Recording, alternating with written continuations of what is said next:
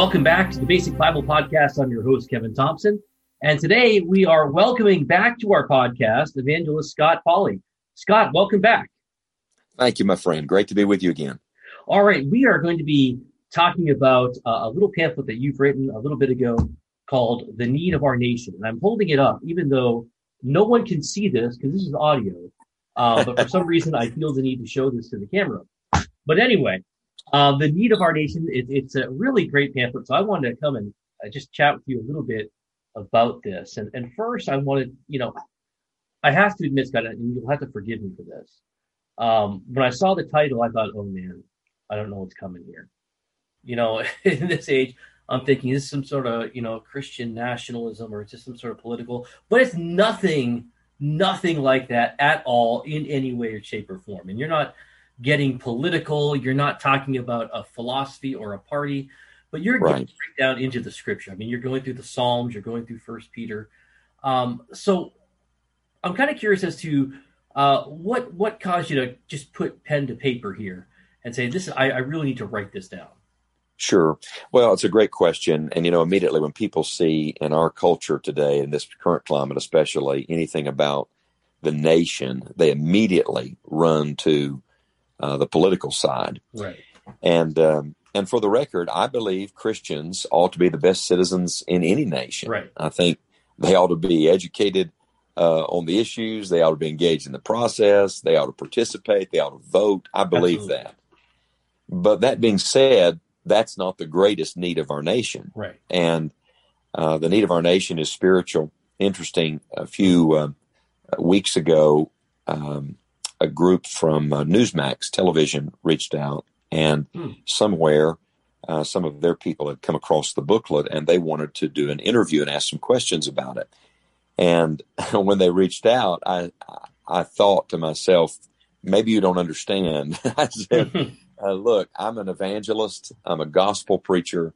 Uh, all I can comment on is the spiritual need of our nation. And they said, right. great, fine. We'd be happy to hear about it.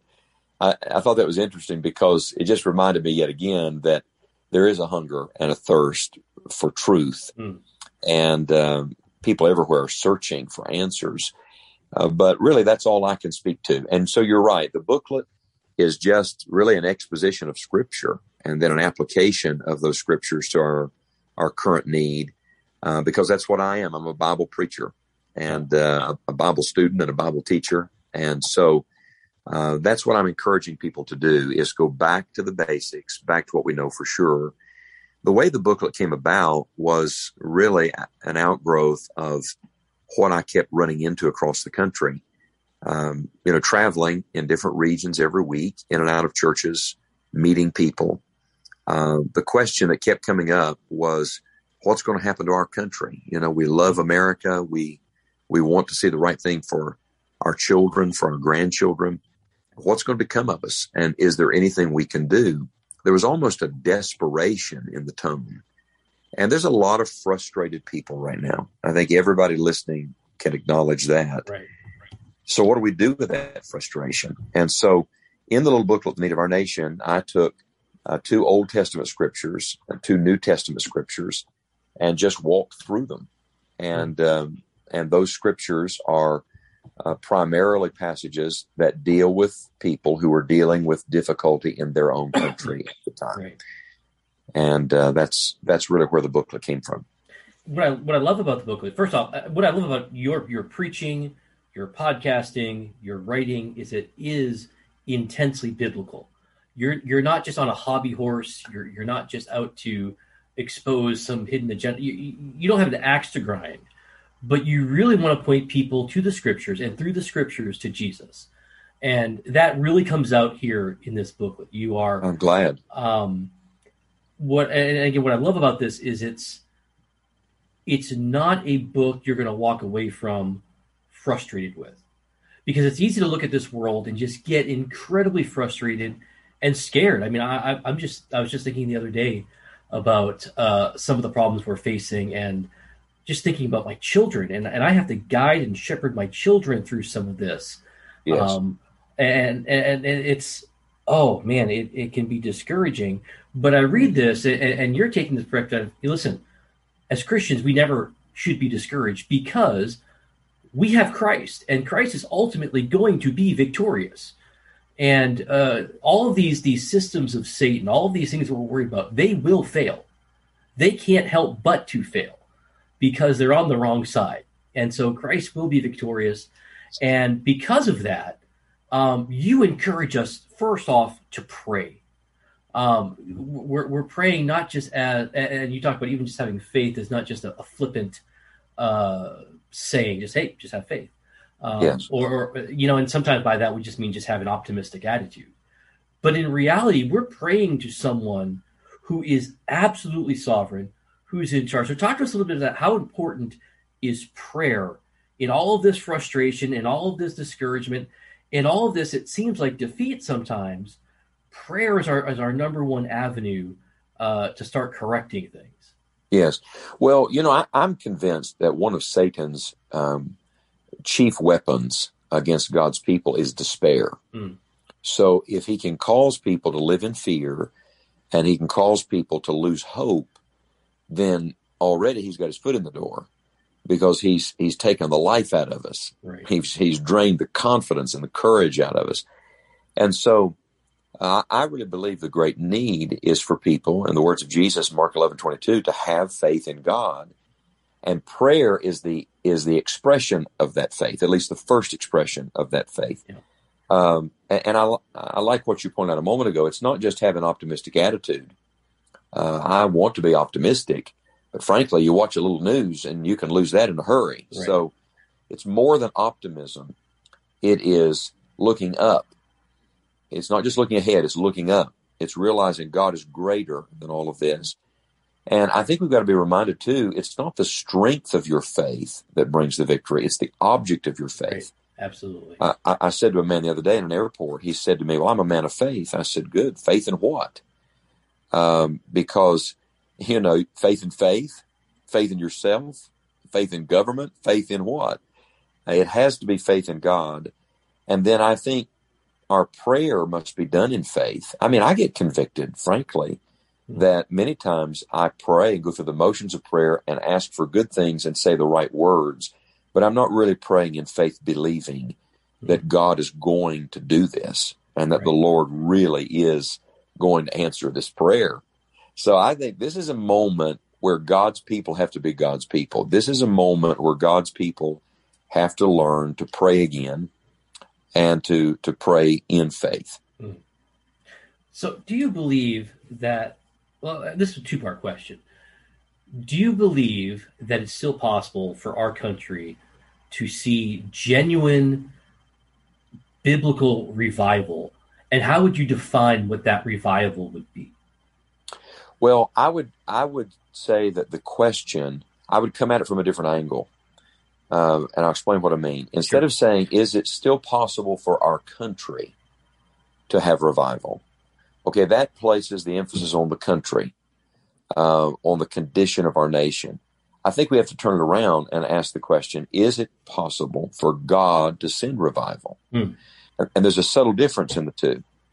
Uh, my hope is not in where our nation is. If I just looked at our country right now, I would say we're too far gone.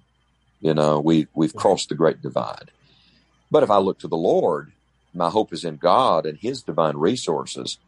The truth is, if you study history, God has sent spiritual awakenings to nations that were in much um, more dire straits than we are at this moment. Right. You know, it's easy in, in the midst of what we're living through to think, all hope is gone. I think, again, that's a tool of the devil. Hmm. Um, I think what we have to do is get our eyes back on the Lord. That's really what I'm trying to, to emphasize in this booklet and in all that I'm trying to, to get out and say to people. Um, it, it's not based on how bad the country is. It's based on how good and how great our God is. Right. So, with that being said, the answer is yes, emphatically. I believe God is able mm. to hmm. send a spiritual awakening. If I didn't, I wouldn't be doing what I'm doing with my life right, right now. So revival is interesting. You know, you think about just break down the word revival, uh, to, to live again, to, to breathe again. And so for revival to take place, you have to have a hopeless situation. You have to have a negative situation Yes. in order for God to redo something. And so, in, in one sense, we look at the world today and we think it's lost. But if we're looking for revival, that's almost a qualification. Correct. Um, so Yeah. we we we it, it's all about perspective um, when you look at this. And again, again, if we're if our eyes are on the Lord, we know with all with God all things are possible. Yes. And so there, there's well, you no- know, I think you bring out a really good point. People have to come to the end of themselves before they see God work. So, how do lost people get saved? They finally recognize they can't save themselves. Hmm. Um, how do backsliders return to the Lord? In the words of Scripture concerning the prodigal, they come to themselves and they realize what they've done and they can't fix it. And I think the same thing is true when it comes to revival. You know, could it be? I hear people say things like the devil's in the details. Not for a Christian, he's not. The Right. Lord's in the details. So could it be that all that's going on in our world right now is actually a part of God's answer to Hmm. a prayer we've been praying for a long time? right. That God is finally bringing us to the last throes of ourself to see what He alone can do. I love to tell people the end of us is the beginning of Him. You know, when you get to the to the wall, so to speak, God opens a door, and I I'm convinced that's true. Hmm. Um, so yes, that's part of why I'm so hopeful. When people finally run out of options, uh, run out of their own ingenuity and ideas and ability to change things, then that's when they look to the Lord. And you know, one thing that I point out in this little booklet on the need of our nation is that um, you know we think okay maybe after this season we'll see revival, but I would point out to people that it was during the time that Jesus was living and ministering on the earth that Rome was having the greatest expansion in its history. Hmm. And it, it's while Caesar, a pagan, was broadening his reach and wicked men were in power that God was doing his most wonderful work in the world. So uh, I think you've got to realize it's in the midst of the mayhem and the midst of the mess that God is at work. Right. And of course, we have the beauty of retrospect now. Caesar's gone, Christ remains. So, you know, all of this is going to pass at some point in some way. And the only thing that's going to last is what the Lord is doing. So let me ask you this. Um, I'll be teaching a, a, a class this year on, on current events with our seniors here at Rock County Christian School. And so we're going to be watching the news every day. We're going to be embroiled, engulfed in all of this. And uh, what advice do you have for, for my students, but not only my students, but everyone who's a little bit like me? You know, I follow politics like most people follow sports. Um, you know, I, I'm engaged and we're all, but what advice do you have for guys like us who are, are in the midst of all of this um, as, as we're seeking spiritual guidance? What do you say? Well, that's that's a wonderful question, and not just in in your context, but for everyone, because we all want to be current. We all want to know what's going on in the world, and I think you need to know. People, you know, God's people uh, don't need to stick their head in the sand. They need to be informed. I would give this caution first, and it is this: beware of information overload. Hmm. It is possible to take too much of that in, and frankly, and you know this, the the news. There's only so much news and they just start rehashing and rehashing and rehashing. Right. And at some point, instead of informing the mind, it's depressing the heart. Yeah. So I, I would caution people that there ought to be some limits on how much of it they're going to take in. Because, uh, for example, I think even conservative news can be the enemy of faith. Because even a conservative news perspective can put your eyes on men and not God. Right. And so I, I would caution people about that. The second thing I think we have to do is when we do watch news, when we do listen to what's going on in the world, we need to immediately then run to scripture. Hmm. So there ought to be some Bible connection we would make. Okay. What do we learn from this that Christ speaks about in scripture? What do we learn from this that, you know, the, the word of God gives us some principle we can apply? Um, you know, the word is a mirror that shows us us. Uh, it is a, uh, a telescope that shows us the greatness of God, but it is also a lens through which we look at the world. And so I think especially like in what you're talking about, we've got to help our young people right now develop a biblical worldview. Right. They will not get a biblical worldview by simply watching the news. No. They'll have to view the world news and world issues and events through the lens of Scripture. Right. And that's and and you, and you said it correctly. Even if you're watching a conservative media outlet, that's not going to give you a biblical worldview. There may be overlap, Yes. but their goal is not to shed light on Scripture and point us to Christ. They're they're uh, sometimes it's it's they want to outrage us. Sometimes they want to That's right. know, uh, provoke something within us. Um, all right, Well, you know- again, go ahead. No, I was just going to say conservatism and Christianity are not the same thing. Right, And I think one danger right now is you, you can listen to so much conservative news that you get worked up and angry on the Yeah. inside. And I would remind God's children that that's flesh. right, Now, you, can hate sin and you can uh, be angry at what the devil's doing in the world. But I think we've got to guard ourselves. You know, James says, the wrath of man worketh not the righteousness of God right, and so religious flesh is still flesh.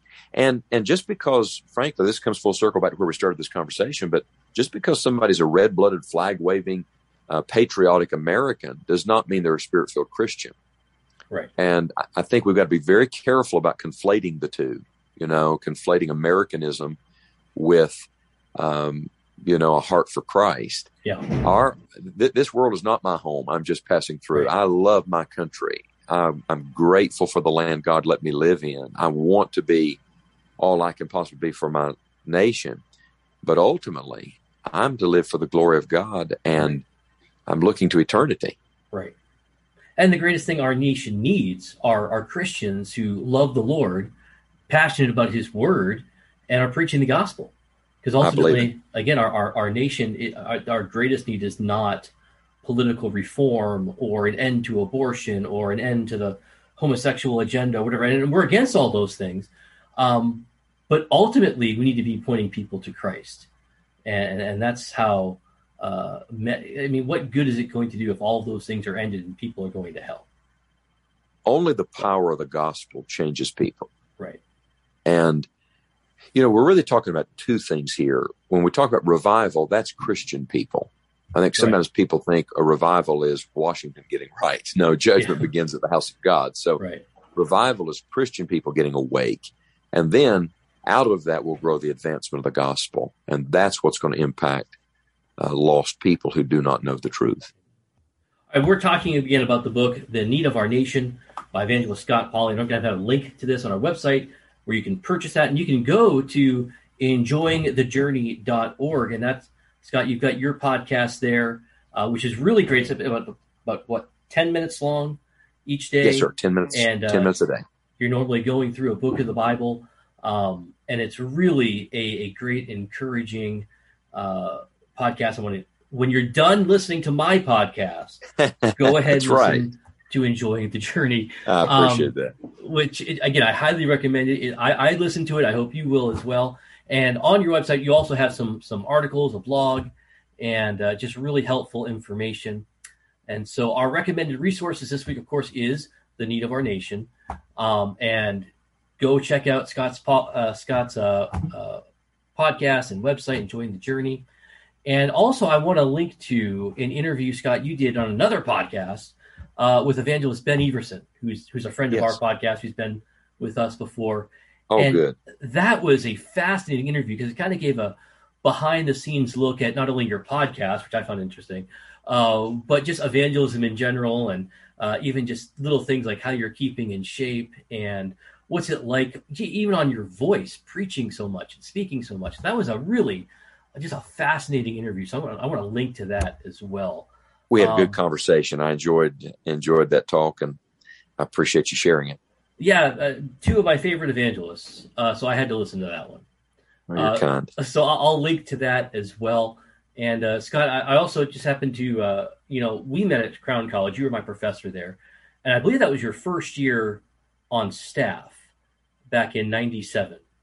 That's right. That's um, right. Exactly right. And uh, this actually just a couple of weeks ago, my family was uh, vacationing in Pigeon Forge, and so I had to stop by I haven't been there since 1998, and so it was Wow. fascinating to see new campus, new buildings. Yes, Um, it's wonderful. Uh, someone you know, Tim Tomlinson, who's the vice president there, and Absolutely. he was a senior there when. I was there. Good guy, showed me around. Just oh, if you ever get a chance, I'll put this on the I'll put Crown's uh, website on the on the show notes as well. But just a fascinating journey through Baptist history as well. Uh, not just Baptist history, but Christian history in general. Um, but oh, just all of the it, it's just an incredible campus, and I wish I could have spent hours there.